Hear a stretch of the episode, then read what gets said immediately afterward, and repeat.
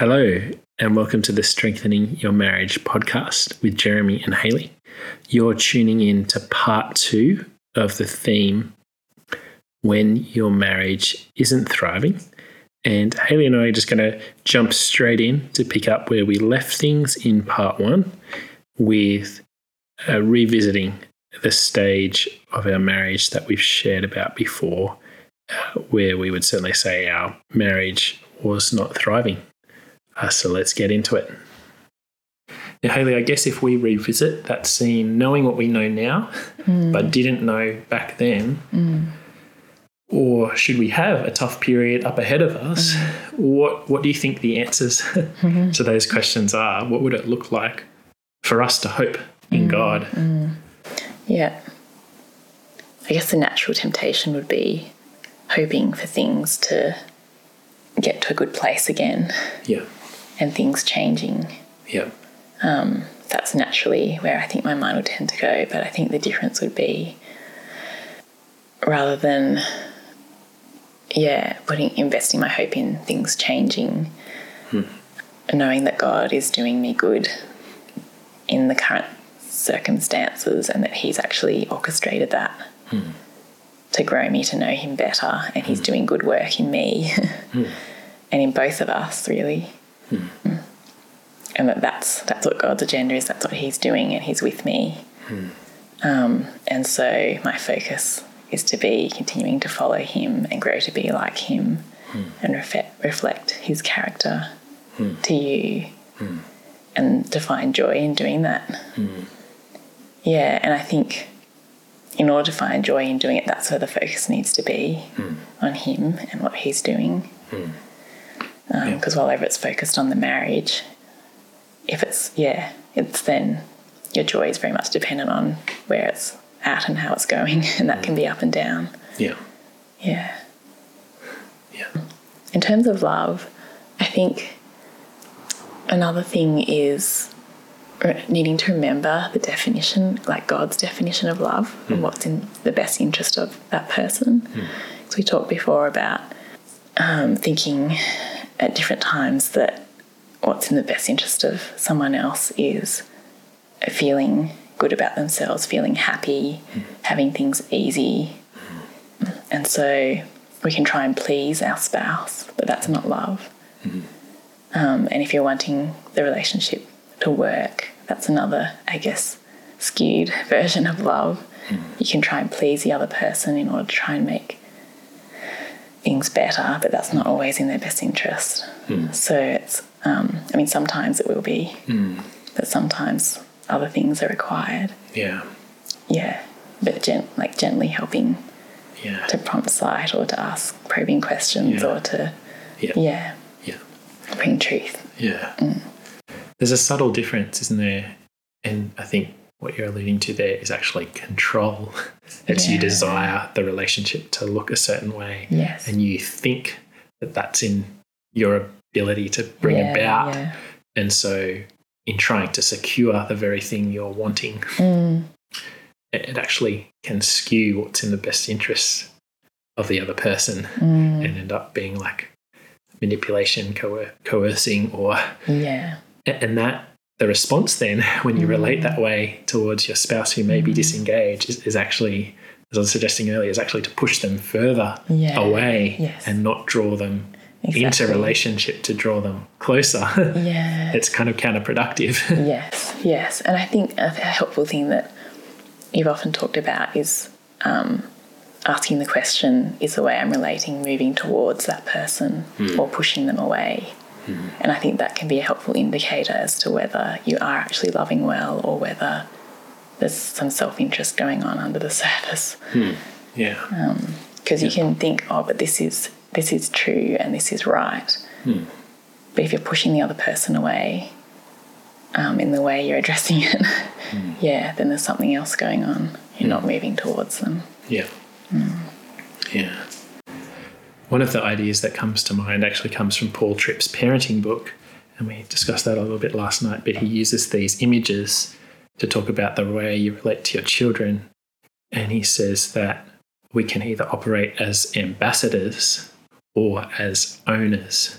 and, I think really we've got some work to do in this area in regards to our parenting. We, we chatted a bit about that, but I guess an ambassador is someone who represents someone else. And so their interests and concerns are shaped by the person they're representing rather than what they want. Whereas an owner says, This is mine, I am entitled to this, I have jurisdiction over this, it kind of needs to bow to my will. Uh, he's saying that parents often fall into that trap of relating to their children as if they own them rather than thinking first and foremost they actually are called to represent who God is to them in the way that they relate. And I guess the same reality is for husband and wife mm. that mm. we are called to be God's representatives. Um, husband is called to be that to his wife, and a wife is called that to be that to her husband.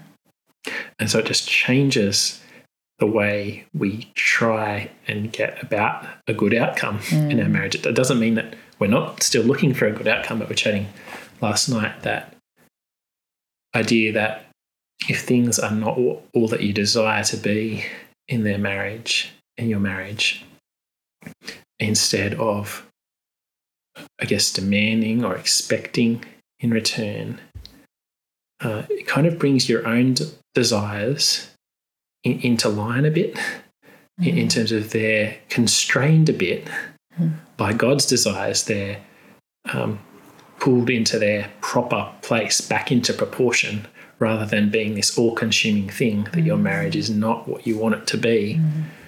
You acknowledge the pain and the disappointment, and you, you bring that to God. You talk with Him honestly about it, and you ask for His help.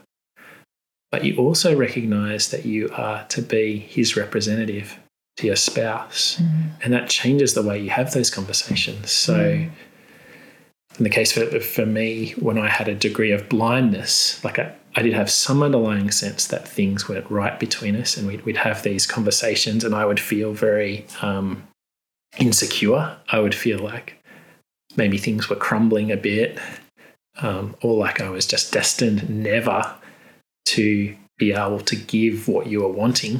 Mm. I felt maybe like I was condemned to that. There was this underlying disappointment and pain that I'd kind of suppressed that was causing me to, to look elsewhere.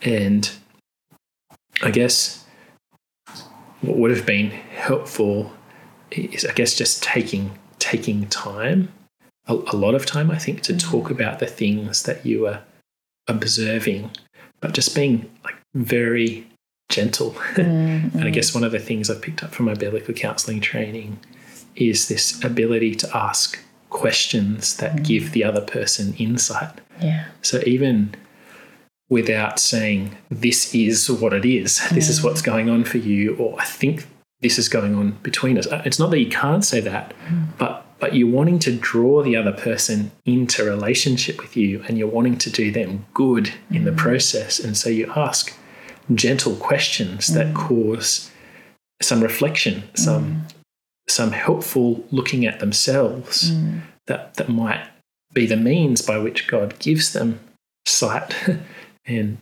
helps them uh, to see what's going on. And, mm. and, and I guess even there's an attitude of you've talked about thankfulness before and thankfulness mm-hmm. in seasons where our marriage hasn't been going well. Mm-hmm. But I think it makes a huge difference to your spouse if you've got an attitude that isn't just fixed or mm. just looking at what you don't have, yes. but you're actually seeing the good that you do have, yes. you're reminding yourself of that, you're actively thanking God for that, and you're, yes. you're telling them, I really appreciate this about you. It just changes the whole tone and dynamic mm.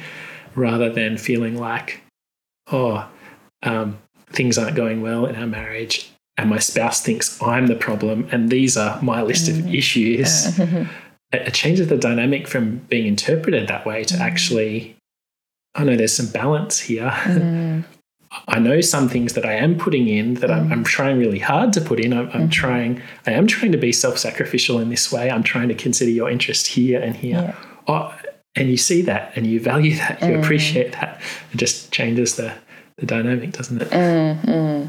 And I guess just on that as well, the humility to acknowledge that it's never one way problems either. Mm. That even if you do have maybe a more healthy perspective of what the relationship should be, even that you will be still bringing destructive things to the relationship because um, that's the nature of what we are as people. Um, The fact that God's not finished with us. yeah, God's not finished with us. We're broken people. We have, yeah, we still have that self centered thing going on At Some level. at yeah. some level, yeah. Um, and so the humility to still be looking at what am I contributing to the dysfunction in the relationship and being, being willing to own that and work on that too. Yeah. And I think as well, um, like with our relationship in that season, I think from my perspective, I didn't even see it um, that way. So I think I was actually blinded by the fact that I wanted the relationship to be something so much. Hmm. I was blinded to what was going on for you. Hmm. I didn't actually know what the issues were hmm. with you. Yeah. Um, I thought that I was unlovely and so you didn't love me. Yeah. That's what I thought it was. Yeah. And so I wasn't even thinking in the categories of what's going on for you, how can I help you? Yeah. yeah. Yeah. Mm. And I guess underlying this is kind of this idea that when you know God, He, he actually controls every single detail of your mm. life. The Bible's very clear, for example, that not a sparrow falls to the ground apart from God's will. So he exercises his control over every detail, and that means over every detail of what we're facing in any given moment. And he also has some very strong promises about his commitment to do us good in those moments, in every moment. Uh, when we trust him and we're looking to him, we belong to him. He- He's working to conform us into his likeness, to make us like Jesus in our character. We've we've been talking about this, reflecting him. That's, that's what that's all about. It's also the same as the picture of the flourishing tree. Yeah, Yeah, all that we were meant to be, yeah, yeah. transforming us into that. Yeah, mm. making us fully human. Yeah. They're all ways of talking about the same thing. And I guess what that means is if you're in a marriage now and, and you really feel like you're not thriving, there's there's hope for you that's beyond just the possibility of your marriage changing. Mm. There's hope for you because God is committed to your good, even if your spouse was to remain unengaged. Hmm. That's a, that's a hard thing to consider. But there's this dynamic of God working in you and for you and wanting you to see things about yourself that you wouldn't see any other way. Hmm. And so you can be part of his process of of participating in that, uh, seeing things about yourself, your own weaknesses, your own self-centeredness, um, ways of, of seeking his forgiveness and his help for change as you see those things about yourself, and, then growing in and moving towards other people in the way that, that he does, and particularly growing towards your spouse, even in the midst of things not being all that you would like them to be. I think um, I'm realizing more and more just how key it is to know God really well and to keep getting to know Him hmm. in terms of reflecting that love because there's a lot there. Like, and I think on the ground when we realize that things aren't quite right, it always links back to we have a different view of what God is like. Hmm.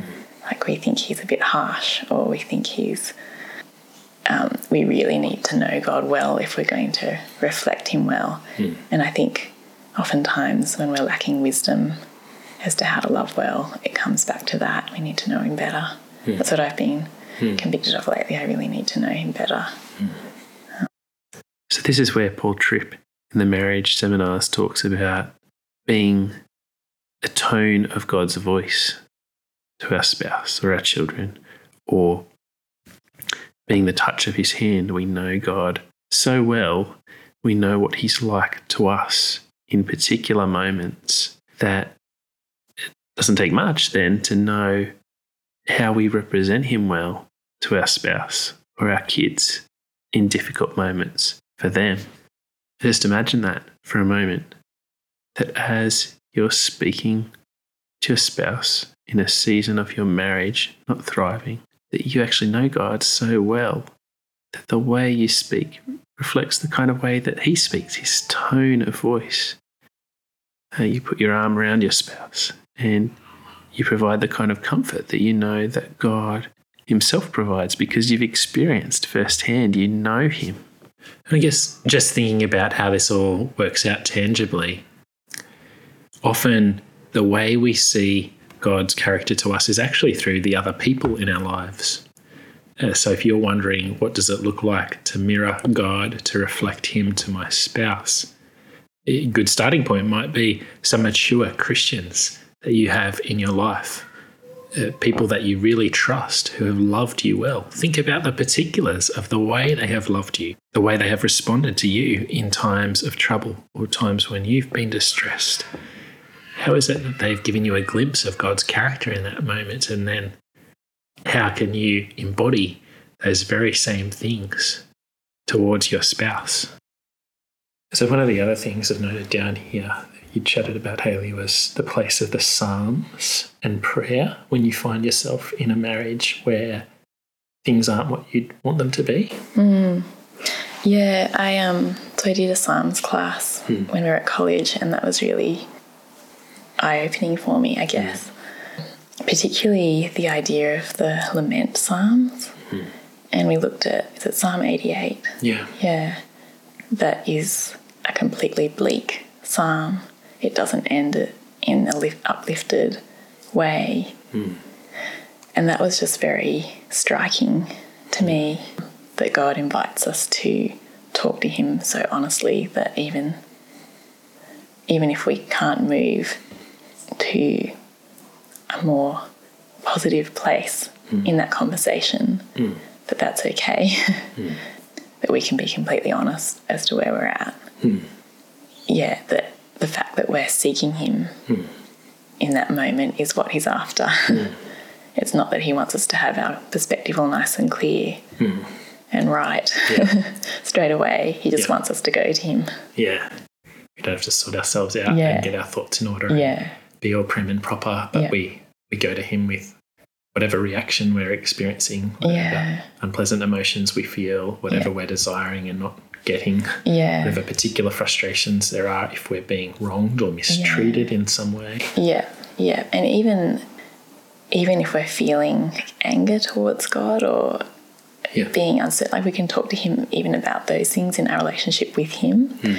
And I think that's what was particularly striking to me. mm that he's robust and I mean he knows anyway, mm. but he's robust enough that he wants us mm. to have those conversations and it's through those conversations that we do eventually start to move and grow in our thinking. Mm. And I think particularly if you're being wronged by someone, it is actually it's really hurtful and it's really hard to deal with those negative emotions and that hurt. And I feel like I'm still learning how to do that because yeah, in some relationships, other relationships where that is the case, it's really hard to love well. Like you can still you can act towards that person in a way that's kind mm-hmm. while still harboring kind of bitterness and resentment. It's really hard to know how to handle those strong emotions and it very easily goes wrong. Mm. Um, so it's important to be taking the emotions to God. mm. Maybe I could just illustrate there. A good friend of ours, he uses this language. He, he'd grown up in a home where things were dysfunctional and where his input wasn't sought, where his emotions were not really given any weight. And this kind of dynamic of, of knowing God and, and what's pictured in the Psalms and that becoming real for him is like, I have a home like what he didn't have in his parental relationships and all that he desired and all the, the pain there he found that he had mm. with God this this listening ear and the ability to talk about wrongs real wrongs done against him uh, real pain real mm. heartache uh, as well as as well as joys and, mm. uh, and richness and uh, things that he appreciates mm, mm. Mm. yeah And I guess there's the fact that God judges as well in there, that He mm. will make things right, the wrongs right. Mm. And so we don't have to get revenge because we do that in subtle ways in mm. relationships. Um, we feel like we need to get back at the other person or make them hurt the way they hurt us in some way. But entrusting, yeah, entrusting that role to God, judging, Yeah. yeah, so that we don't feel we have to do that. Yeah. And I guess when we talk about wrongs and mistreatment, I guess there are certain categories where things are in a whole different category where there is something like abuse or domestic yes. violence. And I guess our understanding of, of the Bible is uh, certainly not that someone in that situation is compelled to stay, Mm, yeah. um, but they certainly need the, the help of wise Mm, helpers Yeah. to, to come in and uh, help them work out how to have a season Yeah. of separation. I was thinking practically of, of a woman who shared of her experience of living uh, separated from her husband for many years, but continuing to live in the same house. Mm. And she is a Christian, and he kind of you know, claimed to know God, but was quite disinterested. I mean, he'd been disengaged with the marriage uh, for many years, and it was decided that they'd be best separating because of his some manipulative patterns there. So they, they did separate, but they continued to live together. And it was interesting just seeing her asking questions of her husband, of uh, wanting what his good was, even though that was the state their marriage is. And she was talking openly about what good books she might be able to give to him that would be constructive for helping him get to know God, helping him to look at things like his anger, which can potentially be out of control.